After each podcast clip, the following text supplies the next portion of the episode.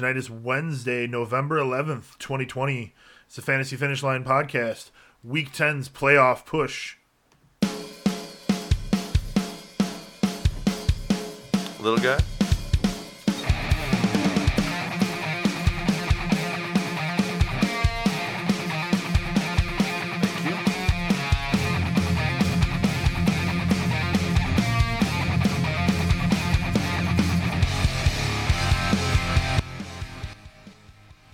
Excellent. All right. so Well- it is the Fantasy Finish Line podcast. Welcome to the show. I am Jason, joined as always by Dave. I like how you, you start the music and you're like, oh, I, I must be in charge of opening the show now. Well, this is a uh, uh, you know from from a company that we run called Drink Five. So uh, we'd be remiss not to uh, join you and regale you with a couple of cocktails among all the fantasy talk. So I'm just get I'm Of just course. popping that off. I'm getting that started. All right. Cheers. Cheers. Mm. It's a good way to start the show. Woo. Get you in the mood to talk about fantasy, right? There's some goosebumps there. Got the H def, high def going. See the goosebumps? Uh, so, I am Jason, joined as always by Dave. Uh, Dave, say hi to the good folks. Let them know what you're drinking. Hello, friends. Uh, I am drinking hazed juice from Brickstone Brewery. And for those of you listening uh, on the podcast and, and different kinds of channels that we have out there, like uh, like Spotify or Stitcher, and you can't see, that's too bad. I do encourage you to check out one of our YouTube shows occasionally, which is the same content, but you'll actually be able to see what we're drinking. Uh, you know, see if Jason's scowling at me because of what I said uh, about a player. But this is a, a hazy India Pale Ale from Brickstone Brewery from Bourbonnais and uh, I have not had a sip of it yet, but I have had it before, and I really like the. Oh, it's good. Here's your glass. Thank you. Yeah. So, um, tonight we're going to kind of uh, get you ready for the playoff push. It is week 10 in the NFL, so it's rivalry week if uh, you're into that sort of thing.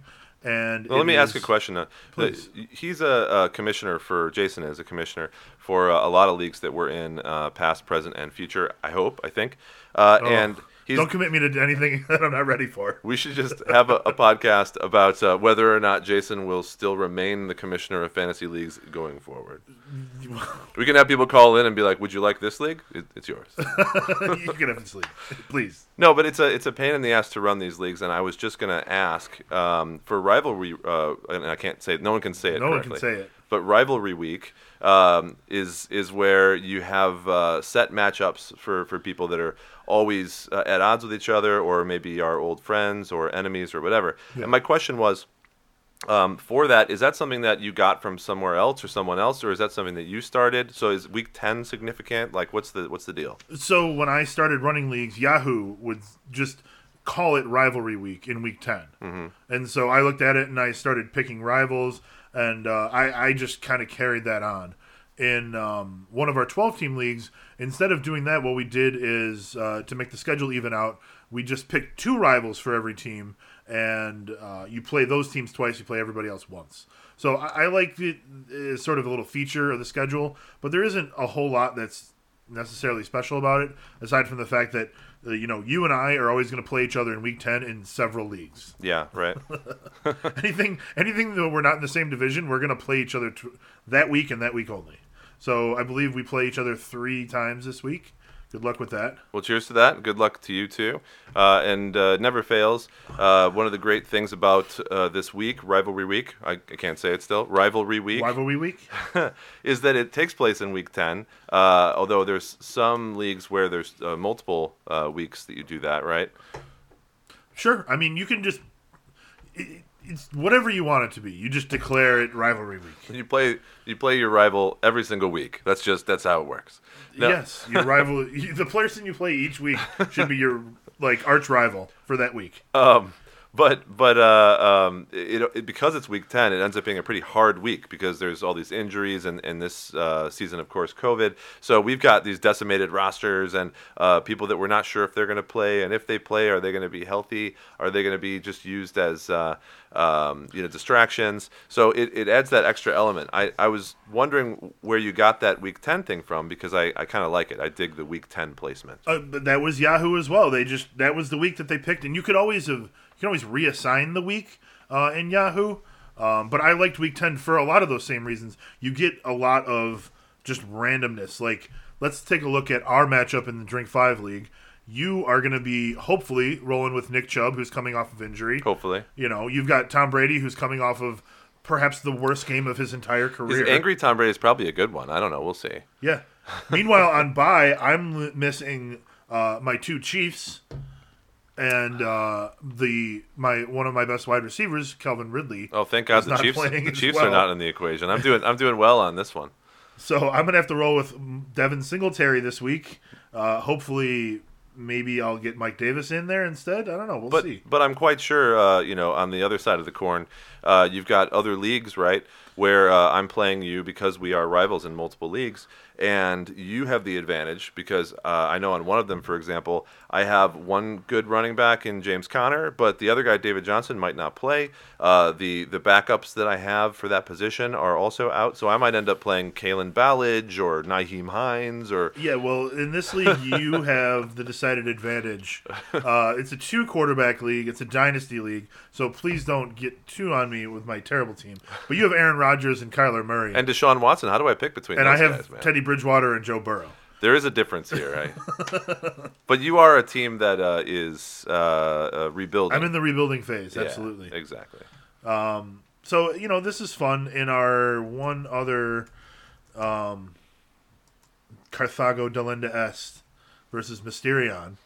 Um, I, this is probably going to be our most even matchup. A good match. Yeah, I think so. That's Although fun. you are favored, you know, because I'm starting Alex Smith and Russell Wilson, Oh, good. and I, you have Kyler Murray again. I want to play. Brees. I want to play anyone who's starting Alex Smith against me.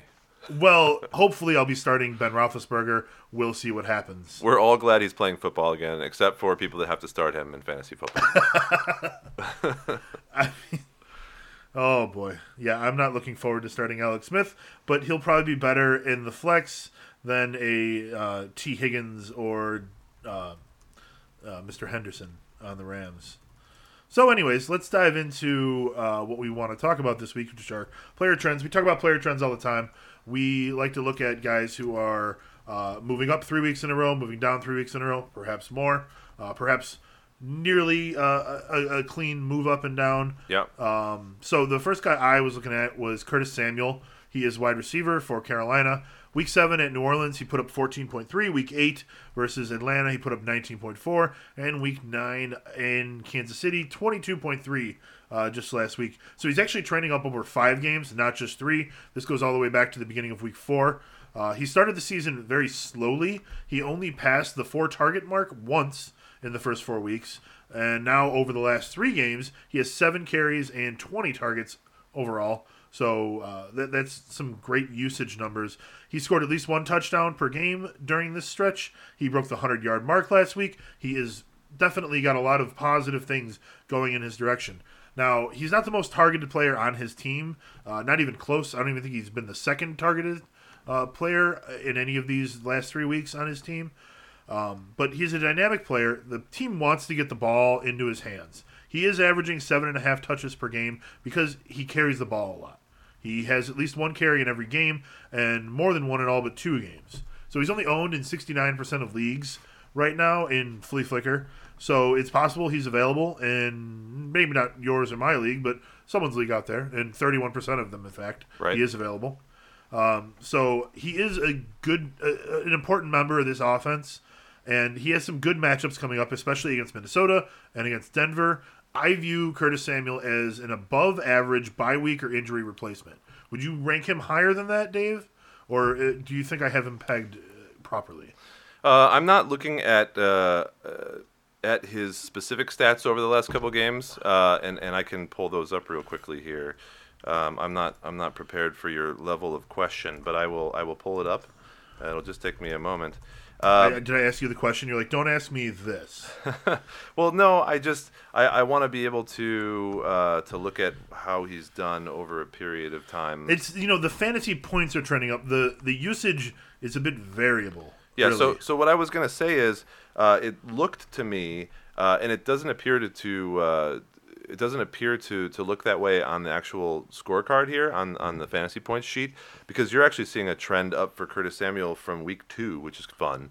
Uh, you know, 4, 7, 6, 8, 14, 19, 22. Yeah. Uh, so it's just straight up the board. But when I saw him and when I watched those games, I, I always I feel like I'm seeing uh, Curtis Samuel games uh, where he is scoring uh, two touchdowns or getting a lot of plays real quickly together. But what I realize uh, after looking at this, That's, that's what I saw last week for sure. He'll get four touches on a drive. when I'm looking at this at this uh, sheet now of, of all the games laid out, uh, what I'm seeing is that he just sort of blasted off over the last three weeks Yeah. when he really wasn't doing much at all for the beginning of the season. Now, I, I would have known this, but I don't actually own Samuel anywhere, so I've been a little bit farther from him.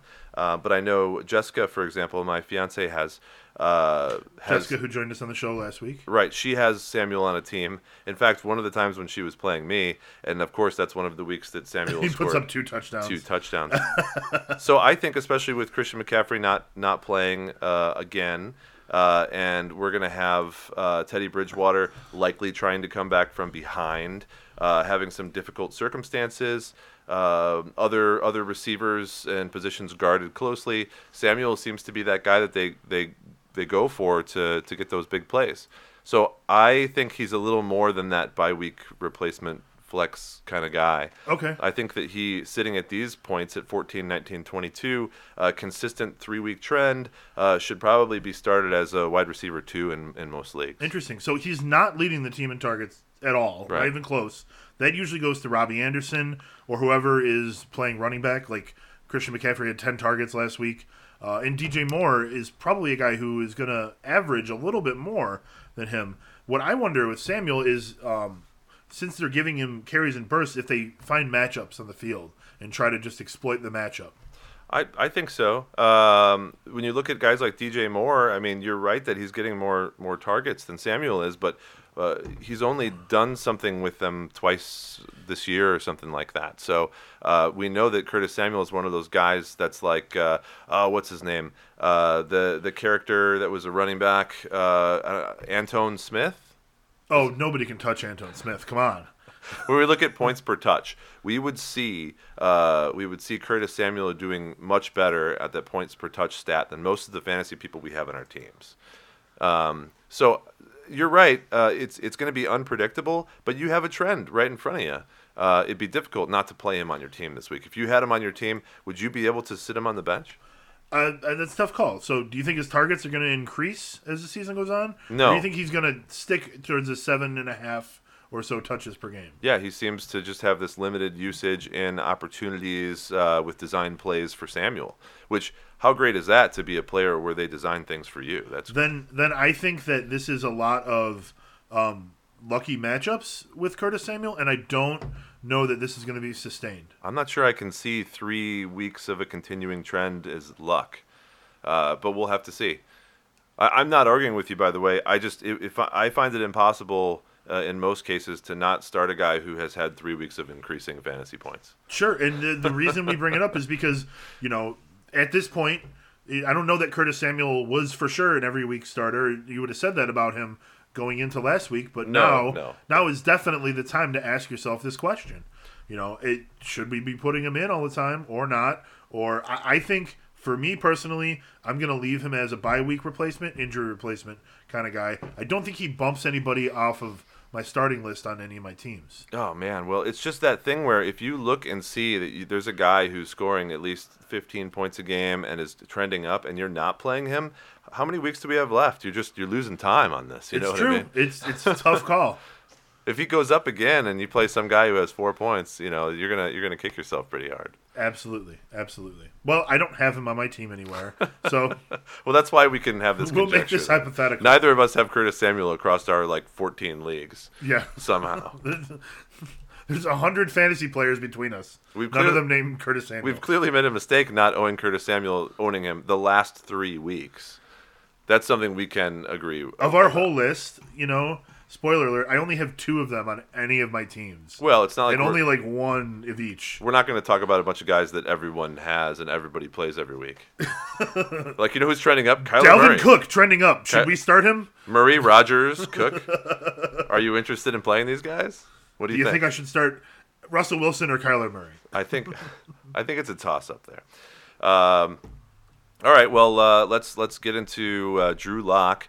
And Drew Lock, of course, uh, quarterback for Denver. Uh, his uh, ECR uh, from FantasyPros uh, is 19, so that's a borderline quarterback two or three. Uh, you know, his uh, getting his his first starts this year. Uh, I think it was week six when when he when he came in for the first time to start a game. Uh, and I've got all the stats here, which I'll put Was he injured to begin the year then? uh, I Drew- thought he played a couple games and then he got injured. I uh, I don't recall. Drew Lock started one in weeks one and two, Okay. uh, and in week two he only had five pass attempts. Well, let's. Uh, th- thanks for the correction. So, so week six is when he started his uh, his longer streak of uh, of consistent playing, Yeah. um, and he was 10 for 24, 189 yards, two interceptions, uh, five attempts at rushing, resulting in negative one yard, uh, with for 5.46 fantasy points. So I doubt that Oh boy, I doubt I doubt people were out there starting Drew Lock in his his first time back from injury, one of his first starts of the year. Um, but what was really good to see, and I think people were very enthusiastic about, uh, was that uh, in Week Seven he had 14.96 points. But he had a rushing touch. He didn't have any passing touchdowns, two interceptions. So still kind of doing poorly. Uh, he had over 40 passing um, attempts.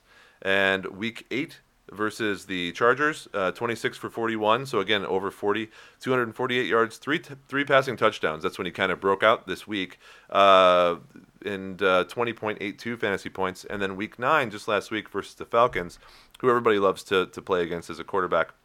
Um, 313 yards on 48 attempts. Only 25 of those completed, so pretty poor. Uh, I didn't see the game specifically. yeah, it's not a great percentage. But two touchdowns and a rushing touchdown, and he finally got uh, his feet on the ground. Uh, seven rushing attempts for 47 yards. That's 30.22 fantasy points. So he went from five to 14 to 20 to 30. So uh, very much, uh, you know, continuing in that great direction. Now, uh, the majority of the fantasy production from the past two games has come in the second half. So for Drew Lock and the Broncos, and I know that we're going to talk about another Bronco in a little bit, so you've done some research on them in the past couple days here. Why do you think that it's the second half uh, where they're getting all those points from the quarterback position? Um, I think that teams are starting fast against them, and that's what's happening to the Broncos. They don't have a great run offense, so they're unable to sort of dominate in the first half at all. And teams are getting up on them. The Chiefs, the Chargers, and Atlanta all got early leads on them, and it caused them to have to come back in the game. And that means that it's going to be Drew Lock throwing the ball a lot in order to try to keep up, in order to catch up. Uh, they're playing Las Vegas, they're playing Nevada. I'm sorry, they're playing Las Vegas, Miami, New Orleans, all these teams, and then Kansas City again. All these teams are going to be able to get a lead on them in the first half. So if you're a betting person, then you may want to bet um, the first half on the opponent of the Broncos for now. Um, but always count on the Broncos making the game interesting for the most part. Obviously, against Kansas City, uh, they were left in the dust and couldn't keep up at all. But they beat New England a few weeks ago, and they beat the Chargers in a very uh, impressive last minute drive, last minute touchdown. Right, so it's not all garbage points; it's actual comebacks and They're garbage points until you win the game. well, no, they're garbage points if you're if you're Blake Bortles or if If you're you're Cecil Shorts. yeah if you're if you're Gardner Minshew to to a degree. I'm sorry, it's too soon. Too soon to talk about the Minshew. Oh. Minshew mania ended in a sudden bolt. Now it's uh, Luton lunacy. Yeah, I, I guess so. I guess so. well, going up against the, the Raiders defense in Week 10, so that's another favorable favorable matchup. And the Raiders are giving up the seventh most fantasy points to quarterbacks at 21.5 per game. Lock has a whole bunch of playmakers on the team. Uh, like I mentioned, we're going to talk about Jerry Jeudy uh, a little bit later. In fact, right after this, Jason's going to going to break into Jeudy. Uh, Lock has attempted 40 or more passes, like I mentioned uh, earlier, three games in a row, and so could be considered a borderline quarterback one in this matchup against the porous Raiders. I love that this guy who's throwing 40 or more passes in every game that has trended up for four games in a row, that has a lot of playmakers, uh, going up against the team with the seventh most fantasy points to quarterbacks, uh, is is in the position that he's in. And I would start uh, Drew Lock in this position over a lot of starting quarterbacks that, that I see people have on their team. Would you start him over Derek Carr? Yes, absolutely. All right. Um, so, what do you think about Lock's chances of finishing in the top 10 for quarterback fantasy points this week? This week, I like it. I think that just like in the past weeks, they're going to get behind in the first half. uh, Oakland does have a strong run game with Josh Jacobs. They have a strong possession game with Darren Waller. Um, one of the guys who I was looking at for the downward trend, so I didn't end up going with, uh, is Henry Ruggs. And Ruggs is um, barely being targeted. And I noticed that nobody is being targeted on that team to the tune of more than four targets a game, aside from Darren Waller. Yeah, and Ruggs. Uh, I mean, he's on my uh, cut list, and he was probably on the cut list earlier this season. So probably the reason we're not doing a trend on him is he's not relevant. Exactly. There's not. yeah. The, there's no real reason to talk about him. Um, but in my brief, you know, foray into what the uh, Raiders are doing right now, um, I, I like what they are doing with the offense that is doing well. Jacobs and Waller are playing very well right now. They're producing at a very high level. Okay. And um, you know, Waller should enjoy being the number one tight end this week because it's not going to happen when Travis Kelce uh, plays football again. I'll let him in know. week eleven. I'll send I'll send him a tweet and tell him it's from you. yes. Uh, so so wrapping up, uh, Lock has matchups against the Dolphins, the Saints, the Chiefs, and the Panthers uh, coming up in the next four games. All those are much tougher opponents to quarterbacks. As of Week Nine, they're ranked 19th, 13th, 25th, and 24th respectively uh, for fantasy points uh, against quarterbacks. Uh, so, well, well, what I mean, I don't want to confuse that, is uh, is that they are giving up the least amount of points, not the other way around. Uh, then the Chargers, Falcons, and Raiders that we talked about earlier, the fourth, second, and seventh uh, most points that they're giving up, like you mentioned when we talked about all those weeks. So that defensive reprieve he's been able to enjoy, it's like the feeling I'm going to compare it to when you're on a tropical vacation, say you're in Hawaii, but you have to return home to Chicago in January the following week. So yes, I've been there. Yeah, so have I. so uh, enjoy it while it lasts. And uh, my prediction is that Drew finishes top 10 in week 10, but then he should be left out on the waiver wire afterwards for the duration of the season. Uh, so it's going to be a great week for Drew. Then he needs to bundle up and go home. Yeah, fair enough. Uh, so we're going to talk about Jerry Jeudy in just a second. I just want to remind everybody, uh, if you're watching on YouTube or even if you're not, go to YouTube, subscribe to our channel so that you can, um, you know, know when we're going live every week, so that you can get in the chat room and talk to us live because we love to answer your lineup questions. Uh, we just got one in here. Uh, let's let's see. What does your gut think we should do with the Colts backfield for the rest of the season? I would like to bring them out back and shoot them all. Oh, this is, is that acceptable? That's pretty intense. Okay, then we'll we'll just skip that. Uh, perhaps I drafted Jonathan Taylor a little too much, and it's driving me insane. Uh, what do we do with Jonathan Taylor? I think you have to roll with him. I, I don't know. You can't trade him. Benching him feels like the wrong thing to do. He did finally score a touchdown last week. Um, you know, if you have clearly better options, obviously Jonathan Taylor's probably not in your lineup right now. Aside from that, I think that Jonathan Taylor probably should stay in the lineup because that is a good enough offense that you need the primary running back in if you have him. Well, I have to disagree with you in the fact that I, I don't think that Taylor is the primary running back any longer. In fact, Jordan Wilkins has gotten more uh, carries than Jonathan Taylor has for the two past two weeks in a row. So I don't want to I don't want to rain on your Taylor parade, but no, that's fine. origi- I need I need I need to be like, you know, spoken I need reason spoken well, look, he, he's a rookie, right? Uh, and for all rookies, we always preach to temper expectations. But here's a guy that everyone was drafting really early, and so you expect him to perform well on your team. In redraft, that's just a mistake. Now we're in some dynasty leagues and uh, and deep leagues in which it makes a lot of sense to grab a hold of these guys or keeper leagues or whatever. But in a redraft league, to grab Jonathan Taylor as someone to be an every week starter, you have to remember that they were originally planning on having Marlon Mack be the starter with Taylor kind of just learning uh, from Mack.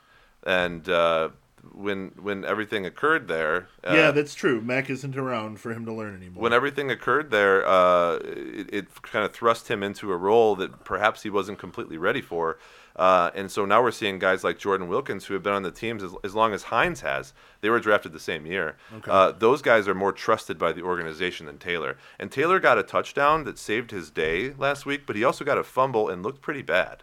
yeah, I mean So I, I he scored per- ten points and scored a touchdown. I'm personally Or not eight points. Ugh. I'm personally not starting Taylor at all whatsoever, uh, but I don't mind holding him on a team as long as there's uh, a deep enough roster that it's not like, ruining you know your chances at So they play. Tennessee tomorrow night.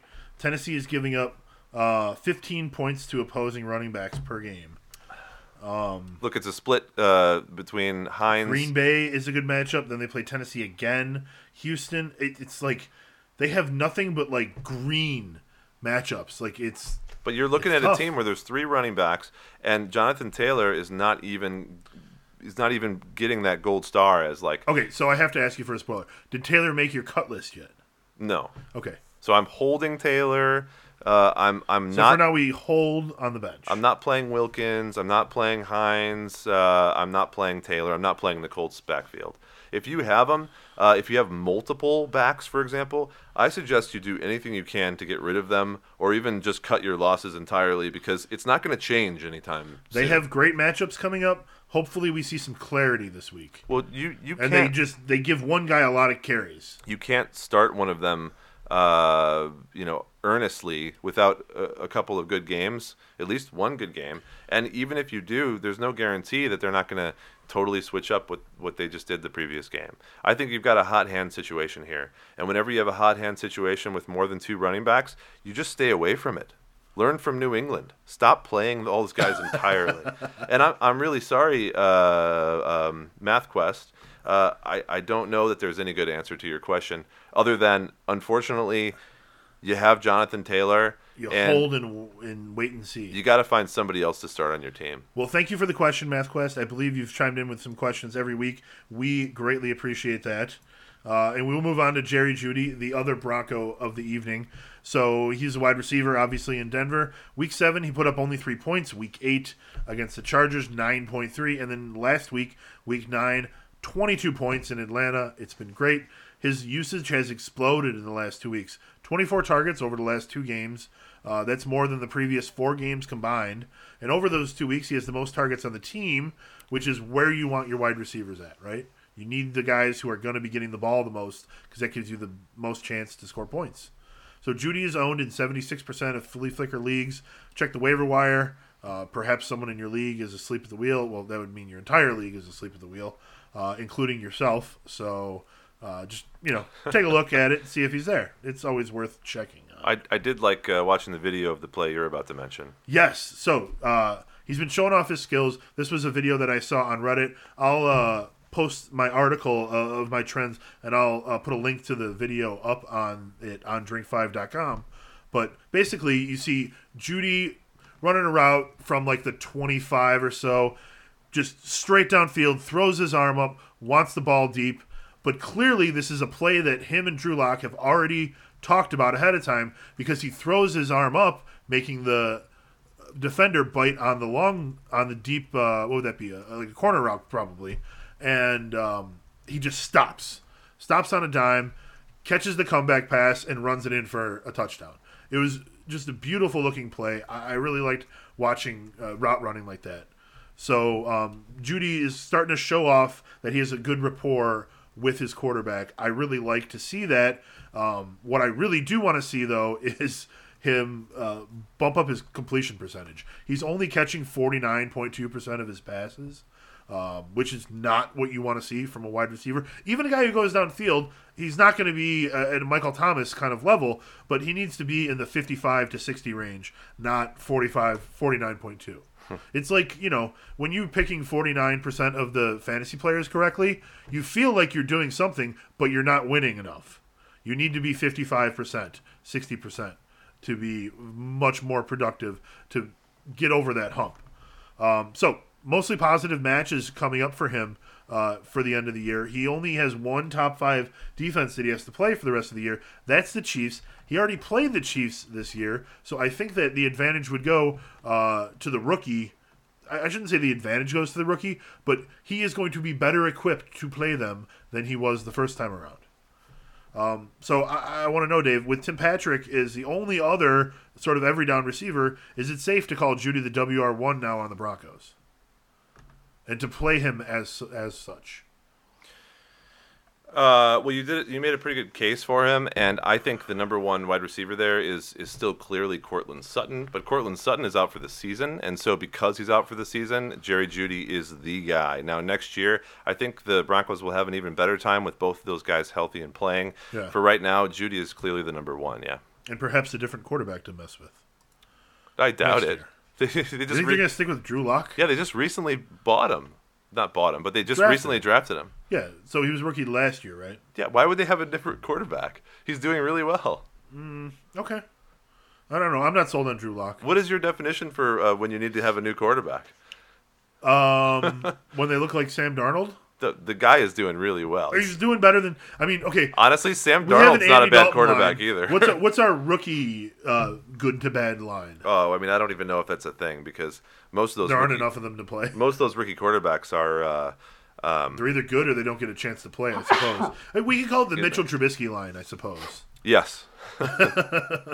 um, but yeah, there's no way if that you can be replaced by Nick Foles, then you're not a good quarterback. there's no way Broncos are going to move on to a new quarterback. That's crazy. Okay. Fair enough. Well, then let's hope that this rapport continues to develop and Jerry Jeudy can be uh, doing well. Um, so, uh, if he continues his usage, 12 targets on average over the last couple games, is he worthy of an every week start? Um, would you start him over a Curtis Samuel?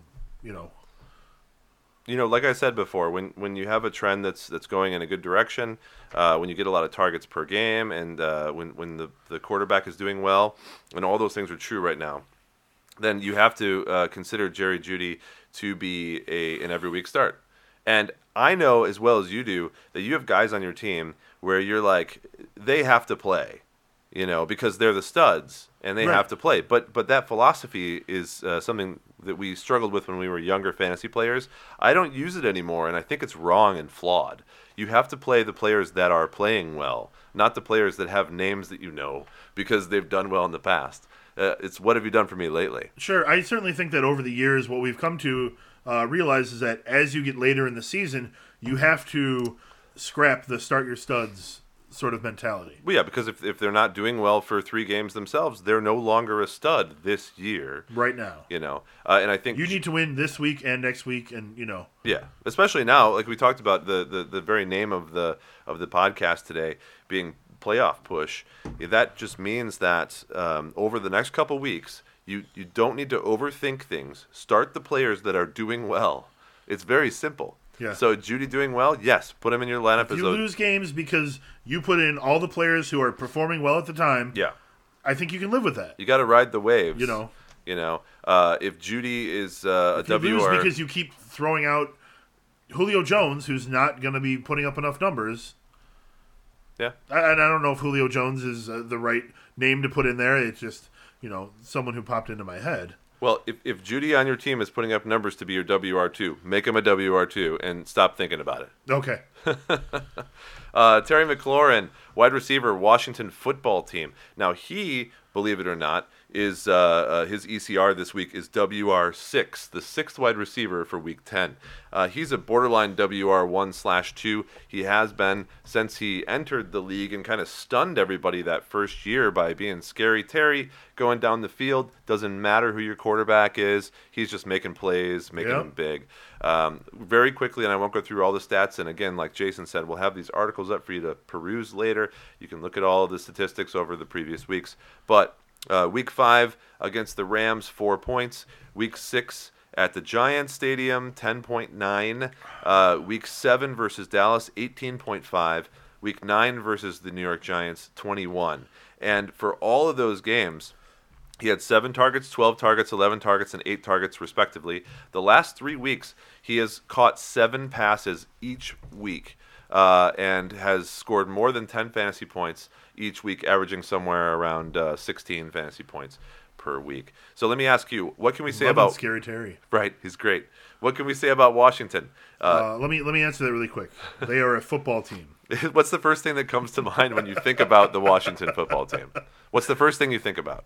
Um, The very first thing. the very first thing I think about is all the bullshit surrounding their name. To be Ah, honest, with well, you. not- because they because they haven't been impressive enough on the field to take precedent. Okay. I think about Ron Rivera. I think about you know Alex Smith playing finally. yeah. Um, But you know, it, when I want to focus on just a fantasy aspect, it's Antonio Gibson and Terry McLaurin, and that's all I think about. I think that's I think that's valid. Uh, And I love watching McLaurin play. I mean, he gets behind the defense four or five times a game, and it's just a matter of like getting him a good enough quarterback to get him the ball. It is one of those situations where we, we look at a guy and say, uh, we didn't necessarily expect you to play this well, but now that you are clearly a WR1 of a high standard, if you were on a team that had uh, someone that was in the, the top quarter of quarterbacks in the league, you would be a top five receiver every single week. As it is, he's a top 10 receiver almost every single week and I'll get to a little bit about that later. Even though we had guys like Dwayne Haskins and Kyle Allen, uh, and now Alex Smith throwing him the ball, just a bunch of nobodies as they'll go, you know, uh, you know, as they are now. Anyway, Alex Smith definitely uh, was a little better in previous years. Again, we're happy he's playing football, but uh, yeah, I'm not, great. I'm very happy that he's healthy enough to play. But I wish I had a different That's quarterback, uh, you know, uh, bombing the ball. Like if Joe Flacco was over there, you know, who'd get the ball every single time. He'd be drawing so many DPIs. So you mentioned Antonio Gibson, and with the possible exception of Gibson, uh, who's had some very nice performances in weeks four and seven, for example, he scored 20.8 and 18.8 fantasy points respectively in those weeks. Terry has been the only consistent fantasy performer on a every week basis for Washington. Yeah, only two games below the double digit mark. That's great. There is not a ton of like like the none of the positions are very top heavy this year where you've got like five to ten just absolutely dominant guys. So you know, at tight end you've got one to two. At running back you've got three or four. At wide receiver there's four guys and then a gigantic group of players in that second and third tier. And Terry McLaurin is one of them. Yeah, if you uh, if you go back to last week and, and listen to the podcast or watch the YouTube stream, we, we go over uh, the top ten list of the running backs and wide receivers as they were uh, through week eight as far as their points and compare them to their ADP. That's an interesting uh, thing to watch. And if you are watching for the first time, for example, please do subscribe to the YouTube channel or uh, hit subscribe to uh, Spotify or Stitcher or Apple Podcasts or wherever you're listening to us. We appreciate it. Um, but going back to Terry. Uh, he has not been targeted less than seven times a game this whole season, and that's exactly what you want in a receiver who's going to play for your team. Volume. I don't care who the quarterback is, as long as the offensive coordinator is going to call plays for McLaurin 10, oh, that's amazing. 10, 15 times a game. I, I drafted him in a league this year. I'm happy to just look at my lineup and say, oh, McLaurin, that one's taken care of. Yeah, so Terry McLaurin is WR11 on the year in half PPR. That's overall with 112.5 total fantasy points, averaging 14.1 fantasy points per game. So, Jason, do you think he's better to have on your team than the number 12, 13, or 14 receivers? And those guys are in order Thielen, Robbie Anderson, and Amari Cooper. Um, I, am glad you brought this up. I was just going to mention that he was number 11 overall. Um, he is in a very tight group there. Those guys all are within just a couple of points of him. Uh, I would rather have Terry McLaurin though, not just because he scored an extra 0.5 points over Adam Thielen, uh, but because he's on a team that is going to be down a lot, so he's going to be receiving a lot more passes. It's those passes. Yeah, eh, you know, um, and McLaurin may be the most talented of those wide receivers. So I, am a big fan of McLaurin and he is clustered in there in that maybe third tier of wide receiver. You've got like Tyreek and DK and Davante sort of devo- dominating that first tier. Um, yeah. And then you got a good second tier, but really that third tier is a ton of guys within 10 points of each other. Yeah, agreed. Let me finish up. So, looking forward to the matchups in the future, and we've got the Lions, the Bengals, the Cowboys, and the Steelers. This is for the Washington football team, for those of you just tuning in now. The games against Detroit and Cincinnati might prove challenging uh, based on uh, their, their points uh, that they allow to the position, but the Cowboys and Steelers are giving up a lot of points to wide receivers, and Terry has already proven, like we said earlier several times, it doesn't matter who his quarterback is, only that there is a quarterback that he can throw the ball and he passes to Terry. That, on, on that team, that's going to be any quarterback that he gets. It doesn't matter. So uh, as long as McLaurin is healthy, he is a start as a wide receiver one, in my opinion, going forward. Uh, it's good to see Smith still involving him heavily. Obviously, Alex Smith is a decent quarterback. He's a smart guy, uh, so it's it's nice to see him involving him because you know that a guy like Alex Smith could maybe uh, make decisions that like he likes a certain guy more than another one. Um, he has a little bit more um, gravitas in the league than a guy like Kyle Allen or Dwayne Haskins does, for example. Right, right. He's definitely more respected. He's gonna, and I you know, and I, I feel I have more faith in Alex Smith than Kyle Allen. Well, he's he's not a very good. I don't know about so his but- physical prowess, but he's just coming back from being out of the league for two years. Let's give him a week or two. Well, it's Washington. They can have the whole season. Uh, you got a good point. Uh, so, Math Quest has another uh, uh, uh, Yes. question, so I'm going to answer it real quickly and, and, and give your opinion too. But just based on my rankings, the question is: in a deeper league, I'm inclined to sit Marquise Brown, and I, I believe I have him on the cut list too. Uh, we talked about him several times throughout the season. Marquise Brown and Lamar Jackson don't quite look the same as they have. Teams have figured them out in certain ways. They're not world beaters, so I don't have a problem with sitting him. He hasn't been doing very well. Uh, would you guys start Tim Patrick or Curtis Samuel over Marquise Brown? The answer uh, from me to you is in half PPR, which is uh, our baseline. Uh, I have Marquise Brown at 37.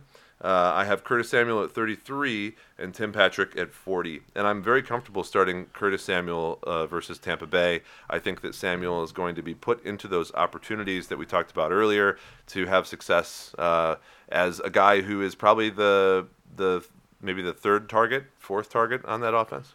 yeah, we sang the praises of Curtis Samuel to start the show. Mm-hmm. I like Curtis Samuel in this question here. Uh, in that group of guys, I would definitely start Curtis Samuel over those two.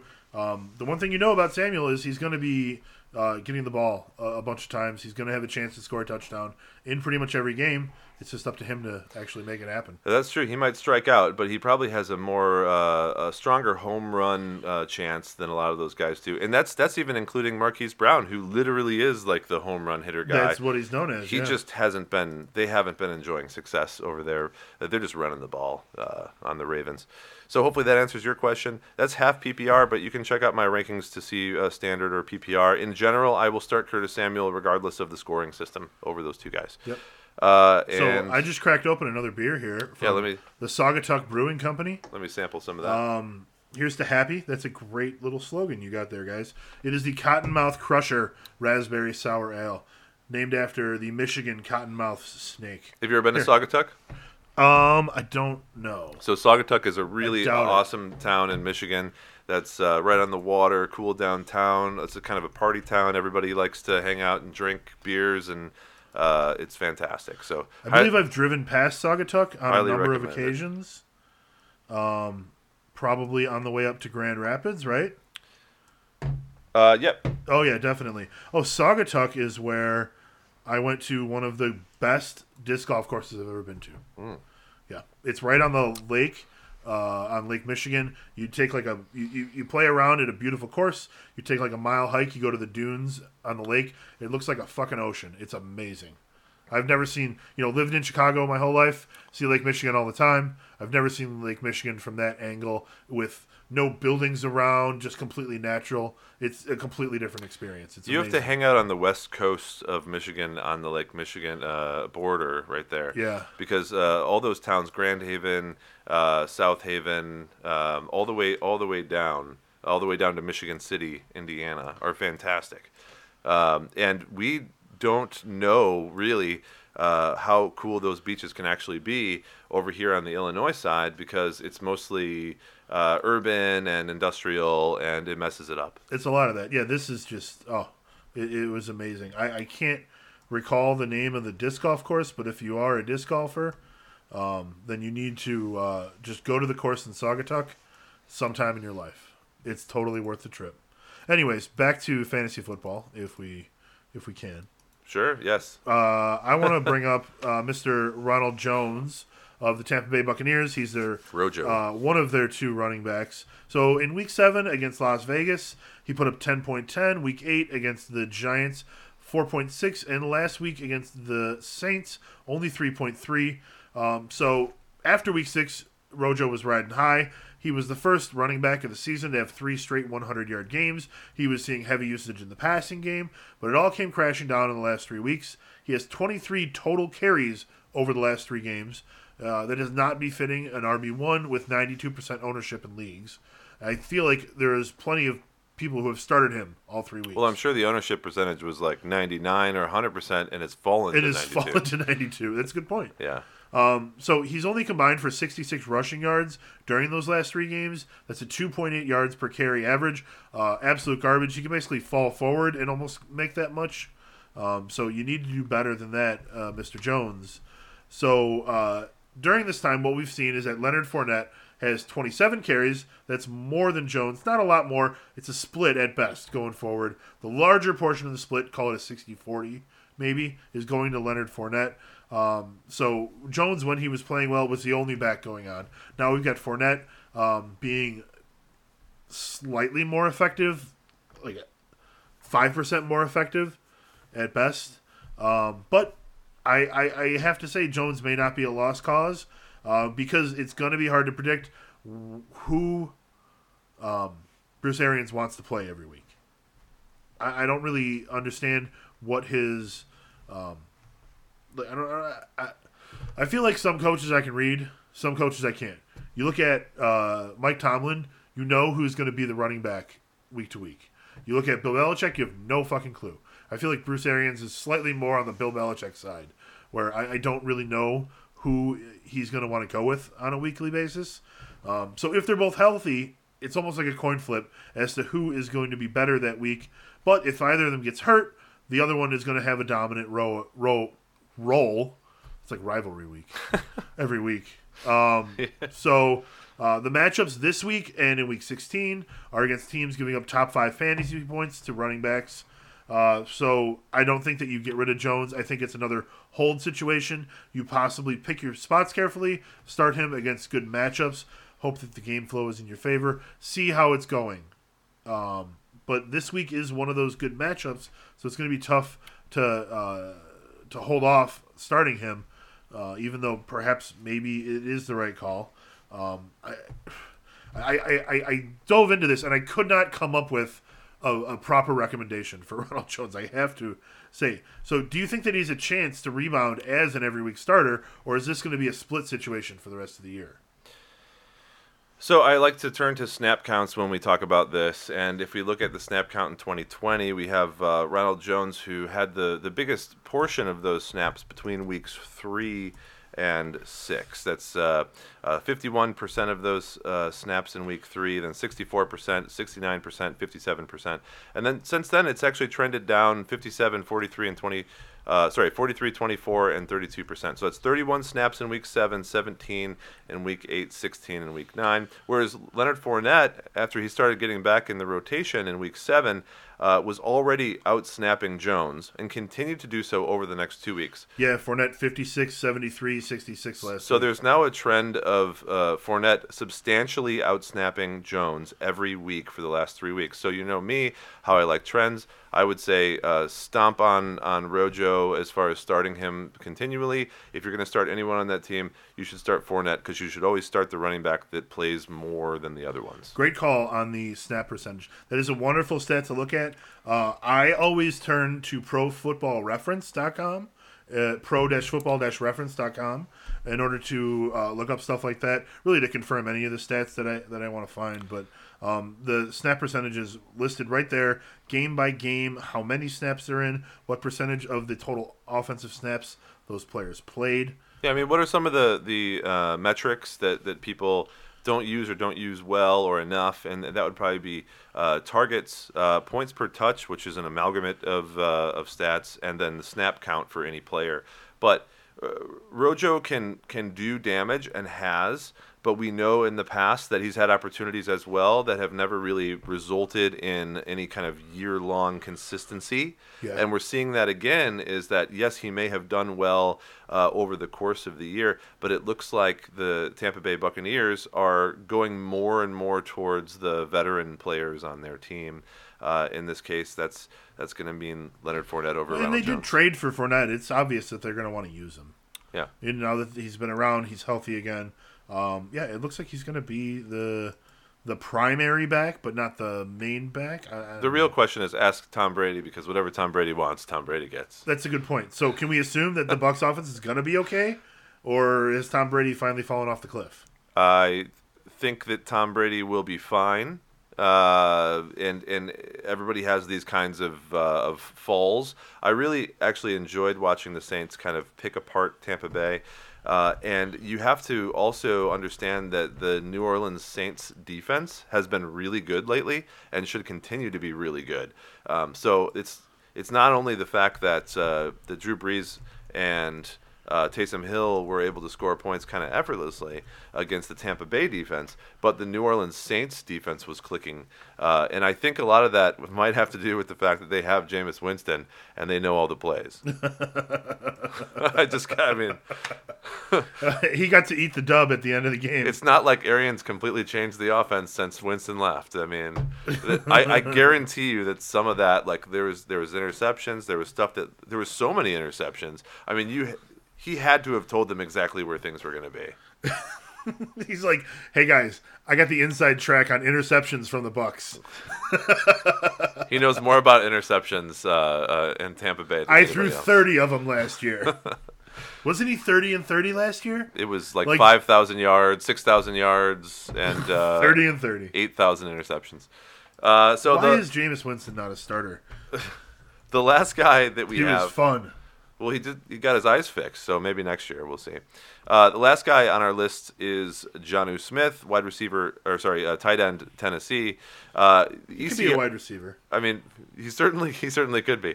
Uh, ECR right now is a tight end of 13, which is a borderline between tight end one and two. That's where I've seen him over the past couple weeks. He used to be a tight end one, no problem, based on his usage in that offense. Uh, right now, with the targets and things, which I'll talk about in a moment, he has fallen a little bit off of that.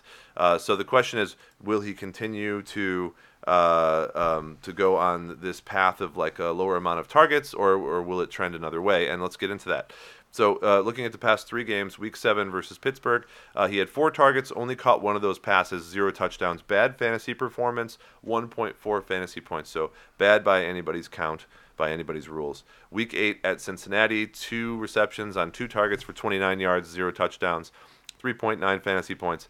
Not good. Uh, week 9 versus Chicago, still 2 for 2, 32 yards, 1 touchdown, 10.2 fantasy points.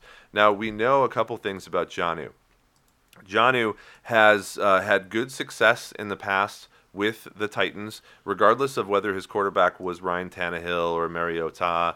Uh, it doesn't really matter. Uh, he's kind of broken out over the past two years. And he's still the tight end number five overall this season with 78.4 fantasy points. Earlier this season, he's done really well. Uh, so that keeps his average up to 9.8 fantasy points per game. And in a world, Jason, where the point difference between the tight end one, Travis Kelce, and tight end ten, Dalton Schultz, is seventy four point one, which is more points, more points than the number eight tight end has, Robert Tonyan. Uh, you have to keep what success you can find close to the chest at that position. I I got a number for you. So, um, sh- shameless self promotion, uh, but it's for us, so it, it's not so self or shameless. Go for it. Every Monday, I write a column called Statistically Insignificant, and I like to delve into fun stats just like the one you just uh, pointed out. So, I pointed out in the column that Travis Kelce, with his 139.9 points on the season, has 50 more points than the tight end two which is just an absurd difference between number one and number two. It's like Travis Kelce is tiers one, two, and three, and then there's the rest of the guys. Yeah, exactly, and uh, and and that's kind of how it was looked at uh, at the draft as well with him and Kittle. and Unfortunately, Kittle, yeah. Kittle's had injuries, and the 49ers suck. But Yes, uh, that is but very unfortunate. it was definitely uh, sort of predicted beforehand that that would be the case. So those of you smart enough to draft uh, Kelce, which you have to do in the first two rounds, or you or you don't get him usually. Yeah. Um, uh, you ended up getting someone who is not only one of the best tight ends, also the best wide receivers, filling a slot where no one else scores any points. Yeah.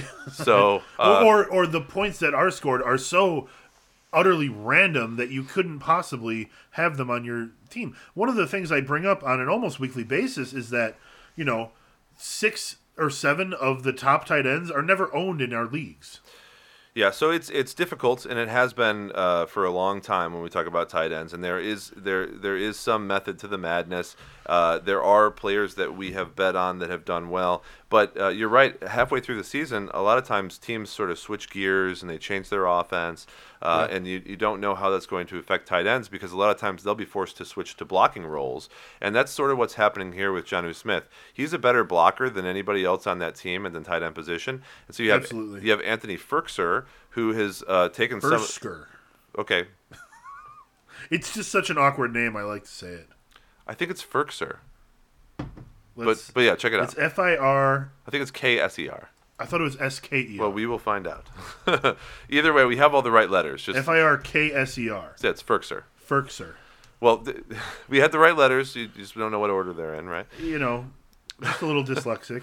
Um, but, but what I'm saying is that uh, uh, you have Firkser, who uh, is acting more as a move tight end uh, in general, and that's only because Jonnu has uh, taken up more of the blocking because it's been needed for that particular offensive line, for Derrick Henry, for some of their wide receiver plays. And when I talk about uh, well, I'll get to this in a second. But I want to ask you, what random tight ends have you started and then just dropped immediately after when they were horrible? Oh man. Um, Just give me a couple. I feel like I tried out Mr. Ferks Fersker Firkser. Ferkser. I it, all right. You know, rule of thumb: if you can't pronounce his name after three tries, Just call him Anthony because just don't name, even bother. his name is not Robert. Oh, okay, You're talking about somebody else. I'm talking about Robert Tonyan or something. I I don't know. but you had him. You had him for a week, and then like found out that he would only get two targets for 20 yards, and and summarily dumped him. Here's what has worked for me this year: is picking up Gronk. Whenever someone drops him, you pick him up. I just pick up Gronk, and I'm just like, okay, I guess I'm starting Gronk again. Well, Gronkowski was a funny uh, use case uh, for Tom Brady because when he first started back uh, into the NFL, he wasn't doing anything, wasn't getting any targets, was uh, There's nothing. was yeah, looking lost garbage. out there. But now now he's done better. Uh, I think we can throw out the tape on last week and burn it, assuming that they're able to do fairly well uh, in week 10. But Gronkowski has ended up being a good tight end over the past six, uh, I was four or five weeks. Yeah. So Smith returns, in my opinion, to must-start territory uh, after finally having a plus day in Week Nine. But should it, it should be noted that the Colts are only giving up the second fewest points in the league to the tight end position, and they play the Colts next. So that's scary stuff for someone who's only getting two to three targets per game. And this is the kind of uh, uh, dance that you have to do. Uh, the dance macabre when you were talking about uh, picking a tight end who's uh, between the ranks of five You're and doing twelve. the dance macabre. You better have a French tight end. Do we have any French tight ends? Um, I don't think so. We got to get some. We got a German tight end, Oh, we've got Dalton Schultz. Dallas Goedert. there we go. Yeah, but he should actually be pretty good coming back now with Zach Ertz, who knows where. Uh, and uh, so the Titans have AJ Brown healthy, Corey Davis actually doing things, and the other tight end Anthony Firkser, who we mentioned earlier, sucking up some of those targets, getting about the same kind of uh, production as Jonnu Smith. So that means two to three targets per game. Now, if Jonnu Smith was able to get all those targets, we would probably see him uh, remaining in that top five. Yeah. But I think because this is all happening, and you know, bully for Tennessee to having a bunch of healthy receivers because not everybody does. But because they Even do, they don't. because they do have all these guys right now, um, it, it does drop Jonnu to probably like uh, let's say uh, tight end ten to fifteen, which is touchdown dependent tight ends who get two targets per game Yep. And that's unfortunate. But that's almost all the tight ends. Let's be honest. It's just pick one of these guys from this big pool. Johnny Smith is not a bad pick, but he's not a great pick. That's what Jimmy Graham is doing every week. That's what even T.J. Hockenson is doing every week. Hockenson's actually uh, been well, he's the number targets. three tight end, which is amazing. But at the same time, like it's just the last three weeks that he's played well and had a bunch of targets. Before that, it's all still kind of low. So the question becomes, what are your options if you think that you shouldn't gamble with Smith on a team with not enough targets to go around for that particular position, which is what this situation is. So would you go with someone else, even though Smith just had a 10 plus fantasy point performance? Uh, would you try to find somebody else? And if you couldn't find anyone that was marked markedly better, would you just continue with Smith? This week, um, I'm going against Smith. They play Indianapolis, who are giving up the fewest points to opposing tight ends. I just talked about it. Second fewest. Okay, you know, Close. The, the the fantasy points against numbers vary everywhere. The one I just looked at said first. I'm sure when I go to the Yahoo page, which is what I normally consult, it'll say something different. That's fine. Uh, point being, Indy is very stingy when it comes to giving up points to opposing tight ends. I would go somewhere else. Um, as far as like free agents right now, you got Mike Gesicki, Logan Thomas, and Darren Fells. See, I don't think that any of them are, are markedly better, so I would stay with Smith. So unless you have been holding on to a second guy, yeah, I guess you got to just roll with Smith But and that's my point. just trust the fact that you know Indy hasn't uh, seen anyone the likes of Jonnu Smith this year, It's one of those things where, it, except for the game when they played already, right? except when they saw him. except for the oh no, they haven't. They played this week and then again in two weeks. Yes, yes. They play the Colts, then the Colts. The Um, Colts and then the Balt the, the former Baltimore team, then the Baltimore team, then the former Baltimore team. Well, my whole point really was that uh, he's most likely not going to give you a lot of fantasy points unless he saves his day with a touchdown. That's true of a lot of tight ends. The next few matchups, like Jason mentioned, uh, he has to deal with the Ravens, the Colts, and the Browns. All those are in the top half of the league as far as pre- preventing fantasy points from that position. So I think you hold on to Smith for the fantasy playoffs. I have no problem with uh, playing somebody else or even dropping him. But you should know that if you drop Jonnu Smith, you may never find anyone that good again. The, you should not drop Jonnu Smith. I don't mean to imply that. Because like he's had bad uh, games, but like he's still a top tier tight end in 2020 tight ends, and and that's it's a dangerous game we're playing here with tight ends uh, on a week to week basis. So, do you have Travis Kelce on your team? No. Well, then good luck to you, sir. Yeah. So we have a, a question about a trade in the chat room. Is this a good trade? Will Fuller, Josh Jacobs, and James Conner. Already, I don't like it because it's too many players involved in a trade. Too many. You can't can't have that many. I don't players. like a three for three. I don't think that it, it's easy to like match value there. Uh, for Henry, I assume Derrick, uh, Juju, Smith Schuster, and Kareem Hunt. It could be Hunter Henry too. Then it's a bad trade for the guy in the in the second half who gets the Hunter Henry side. Well, we need more information. Baller HQ, if you could give us, uh, uh, is it a PPR league? Is it a dynasty league? Uh, is it a, a redraft league? Uh, was it keeper league? What's going on? I think I would much rather be the person who is going to wind up with Fuller, Jacobs, and Conner. And. I would agree with that. So, uh, in most cases, especially if it's a redraft league, kind of regardless of if it's PPR or not, uh, I I would love to have uh, Fuller, Jacobs, and Conner because I think they're all going to do well down the stretch. Fuller has a touchdown in six straight games. He's always done that. As long as he's healthy, Fuller destroys all fantasy points. Yeah. And- Juju is a very um, Derrick it's a Henry. redraft league. It is of course. Okay, Derrick so Henry. so really the trade, I guess, is for Derrick Henry because Nick Chubb coming back limits Kareem Hunt's value, or maybe uh, allows it to remain uh, I think it helps. I think it helps. Uh, Juju Smith-Schuster is a touchdown-dependent receiver that's not the best on his team, or possibly the second best any longer. Correct. Uh, and so I don't have a lot of value for him. And Josh Jacobs and James Conner. So let's look at it as this: Are just gonna get so much work every week. let's call the let's call the trade. Uh, let's look at uh, Josh Jacobs and James Conner for Derrick Henry, for example. Uh, and and I think the answer there And the two for one is- it's is- not enough. is that it's not an uh, not enough. Um, you- you're giving up too much to acquire Derrick Henry. Right. And so so if we look at that and say there's too much value in Jacobs and Conner for Henry, then we also add in uh, Will Fuller, and all we're getting back is Juju and Kareem Hunt. Then I think the answer is the person with Fuller, Jacobs, and Conner will win this every single time. I agree. I think that that person should either uh, Pull the be happy trigger. with what they get or or don't make the trade. if if you're getting that baller, then I would say do it absolutely.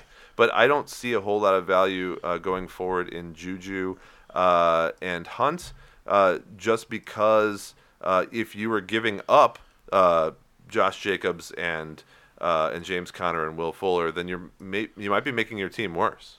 Yeah, obviously Fuller, Jacobs, and Conner are all starting every single week on your team.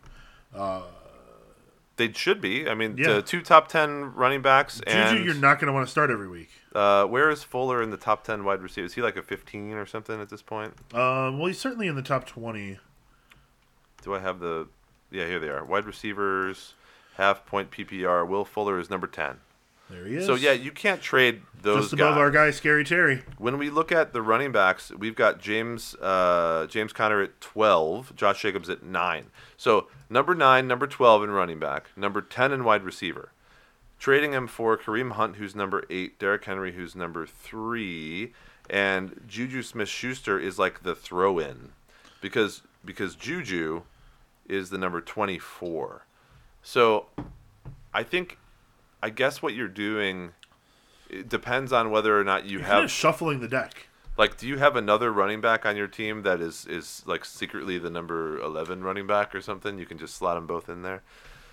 I don't know. That's rough. I, I would I would honestly stick with uh, with Fuller, Jacobs, and Conner and not trade those guys. I think Jason agrees. Yeah. Uh, let's talk about our cut list. So let's go over this fairly quickly. Uh, I'm just going to provide a sentence of what I think uh, after we talk about the Oh, guy. Here's here's one thing to say in favor of Derrick Henry. He has a bad schedule right now, but his weeks 13, 14, 15, and 16 are all amazing matchups. Yeah, but is is this guy whoever's selling Henry selling him uh, like low? He's he's selling Henry low. Like that's insanity. He has Joe Mixon, who is not currently playing. so Gio Gio might start this week unless there's yeah, more news. you can't rely on Mr. Mixon. So if you, it- sounds like you are are the guy who has um, Fuller, Jacobs, and Conner. Usually, when people bring up trades, their side of the trade is mentioned first. Look, it's tempting to trade for Derrick Henry. I don't think that you're getting enough for what you're giving up. And I think Nick Chubb's gonna gonna go out there and be a stud. I don't think it's gonna make. Try to Kareem- give up someone. Try to give up Joe Mixon instead of James Conner. No one's gonna trade for Joe Mixon, who's injured right now and not practicing. Then I don't think that you should make this trade. You can't you can't trade Mixon for Conner. Okay. Yeah, I, I sorry. We, we think that your uh, your trade is uh, dead in the water, man. I mean, you could make it, but I think the other guy will will probably become the victor of the trade. uh, I think uh, Conner had a bad game. He's going to bounce back in a big way. Uh, Josh Jacobs should be good on that excellent offense somehow they put together in Las Vegas, and uh, Will Fuller is going to continue to have a touchdown every single game. Yep. Do you want uh, any whiskey, or shall I? Uh... I- I'm good on the whiskey. I'm gonna have just a- another sip of beer here. All right. Cheers to you guys. Uh, thanks for the question, Baller. We have uh, just about 10 minutes or so left in the show, so we're going to talk about finish that off. the cut list. And so for the cut list, is these are guys that on a 10 or 12 team league, uh, in my opinion, you should not own. You might own, you might have owned, but you should not own after today because there is no point in you having them on your team. They're only making your team worse and not better. And what do we want? We want teams we that want are be better. That's a pretty simple equation. So let's talk about quarterbacks. Teddy Bridgewater is the guy on my list here, uh, facing a Bucs defense this week that's awfully good against quarterbacks not named Drew Brees or Taysom Hill. Yeah. He should get back to his old tricks without CMC. Old tricks like averaging just 14.5 fantasy points per game, like he has done uh, from weeks uh, six, seven, and eight. So we talked about Bridgewater doing really well down the stretch. It just doesn't seem like that's going to happen. Uh, it would be great if he had Christian McCaffrey because then he could just toss the ball two yards and get a touchdown every couple plays. But unfortunately, we don't know what's going to go on with Christian McCaffrey. I at least uh, maybe there's been an update since uh, earlier this afternoon. But The the only update I see on Day to day or week to World week, is know. that he's not expected to play according to Adam Schefter. Yeah. Now I would love if he comes back in a couple of weeks, and that's great. Maybe it'll it'll change my opinion on Bridgewater. But unless you're in a super flex league, there's no point in owning owning Teddy Bridgewater uh, for the next couple of weeks. Yeah. Uh, running backs, JaMycal Hasty. We talked about him a while back. I know you gave me a bunch of flack about this guy. You thought he was going to be the uh, you know the next guy to go grab. It's just because that team is so great at running the ball, but there's there's there's too much missing on that team now. I withdraw my JaMycal Hasty. Well, I did a whole thing about it. I mean, this is a UDFA guy that's a scat back that didn't really have uh, uh, uh, strong reviews except from the team uh, in uh, you know before the season started. And and who believes what the team before the season starts says? Nobody. No. Right. well, actually, I should say everybody believes it. Nobody should.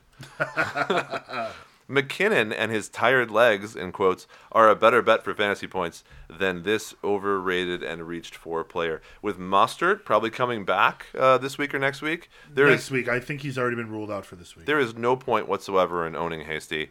Get rid of him. Dump him. We get some sound effects up here like meow. Uh, Le'Veon Bell might be a surprise, but if you look at his stats, it's not. Unless you're in a deep league, the Chiefs are not utilizing the running backs how any fantasy team manager would prefer. They Bell has netted 10 points total in half PPR in the three matchups he's had as a Chief. So thinking that he is going to do really well sometime soon, how long can we think that? Well, I'm not going to think about it anymore. So uh, I'm going to keep the guy for possible, you know, uh, uh, next year or two in leagues that are uh, that are dynasty. I am not going to keep him on any of my redraft leagues. What is the point of having a guy who's for the last three games scored four points? No point. Uh, wide receivers, points. Marquise Brown. We talked about him a little earlier. I compare him to a late career Mike Wallace. You didn't keep him on the roster either. Uh, the the Mike Wallace of the Dolphins? Yeah. No. So here's a Marquise Brown who so occasionally gets a long touchdown that you would never have started him. And then once you start him because of his long touchdown, he won't do well for three games. The Baltimore offense is just they're not good this year. we talked about it. That we, we caught on to that early in the, in the season this We year. did. And uh, uh, you know, I think it personally has to do a lot about uh, what's on tape. You know, seeing these guys, how does he move? When talking about Lamar Jackson, uh, Michael Vick uh, was was an unstoppable force until people figured out what their tricks were over there. Yeah. Um, well, that and he got injured every year, so that's a thing. Uh, anyway, Marquise Brown is a dump. Uh, Henry Ruggs, we talked about him earlier. Uh, why don't you talk about about Ruggs and why we should cut him? Uh, well, Ruggs hasn't done anything in the last three weeks. I think he has probably seven total fantasy points. So, you know, if that isn't enough to cut him, then you want to look at the fact that at the wide receiver position on the Raiders, they are not throwing the ball to anybody other than maybe Nelson Agholor, uh, maybe Hunter Renfrow. Uh, you know, Henry Ruggs is like the fifth option right now on that passing offense. You can't, he's not rosterable. It's a shame.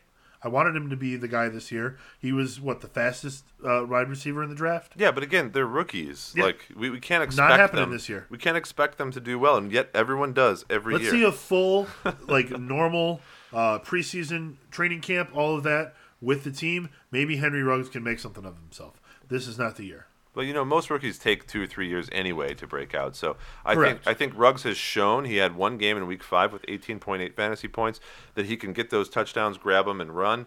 Uh, but but There was only two receptions in that game. Still, yeah, it's the it's, it's those long big he averaged 59 yards per reception in that game. Yeah. That's not going to happen. Do you want to close us Ever. out here?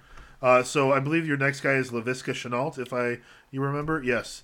Um, so Shenault uh, was was a little banged up. I think he came back last week, but with the new guy Jake Luton uh, there, it seems like uh, he is going to be focusing on DJ Chark because Chark is clearly the better receiver on that team. Yeah, Chark and Robinson, and uh, it doesn't seem like at least for right now, there's a lot of room for other other people. That's offense. one of the biggest problems you have on these weak offenses is that there just isn't room for enough players.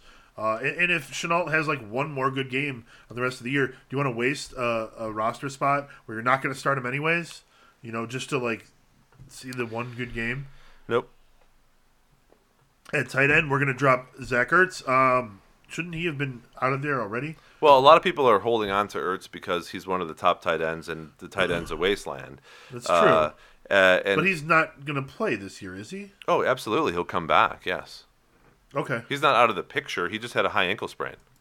Oh, Did you- I did mean, you- that takes so long to recover from. Well- I, I had written him off for the year at this point. No, it was four to six weeks, and it was a couple weeks ago. Okay. But it's not like he uh, like broke his collarbone or something.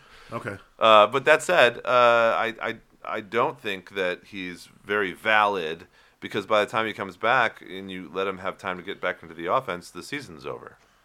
Right. And you don't want to start a guy in week 13 who's just returning uh, on the off chance that he's going to, like, you know, sneak into the end zone. Yeah. That's not how you get into the playoffs. Yep. And this week is all about making the playoffs. Now, last last week you had Mike Gesicki on the tight end. Uh, two weeks ago on the tight end cut list, uh, and and Jason and I have uh, traded off on this sometimes. And and I tried to uh, to fight it. I wanted Gesicki to do well. He's a really good athlete. He was really great in college, uh, but it's not translating into real world production. Uh, and he, he does get a couple passes a game, much like uh, a lot of the tight ends we talked about today. Sure. Uh, so he might get that 20, 30, even 40 yards. But if you're not getting touchdowns, if you're not getting involved in the red zone, and if, if Tua, who's the quarterback for the Dolphins now, is not focusing on you as a primary component of the offense, then you're just one more guy in that deep pool of tight end candidates uh, that probably is somewhere between like the 14 and 18 tight ends. Yeah, I mean, his stats over the last three games look like Henry. Ruggs. So not enough opportunities. Again, move on. It's the same like uh, with Teddy Bridgewater. It's the same with uh, a lot of these guys. But what what some people really fail to do, and this is why we do the cut list, is they fail to let go of those guys. They keep them on their team, and then because they're keeping them on their team, they're not grabbing those players that have a real opportunity to do well.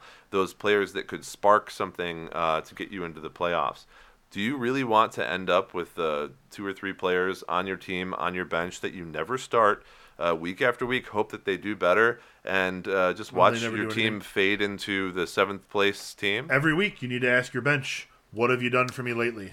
That's that's right. what have you done to make this world a better place? Yes.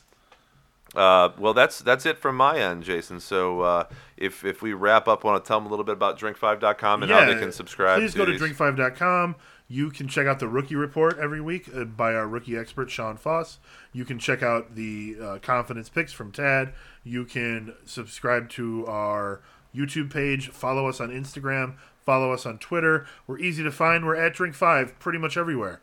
And um, make sure you subscribe to us, like I said, on YouTube. We are live on Wednesday nights at 9 p.m. Central. So if you're listening to us uh, later on, you can join us live, check out the video, ask us questions in the chat room, and uh, be a participant in the show.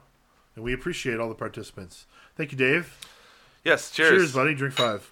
We'll do.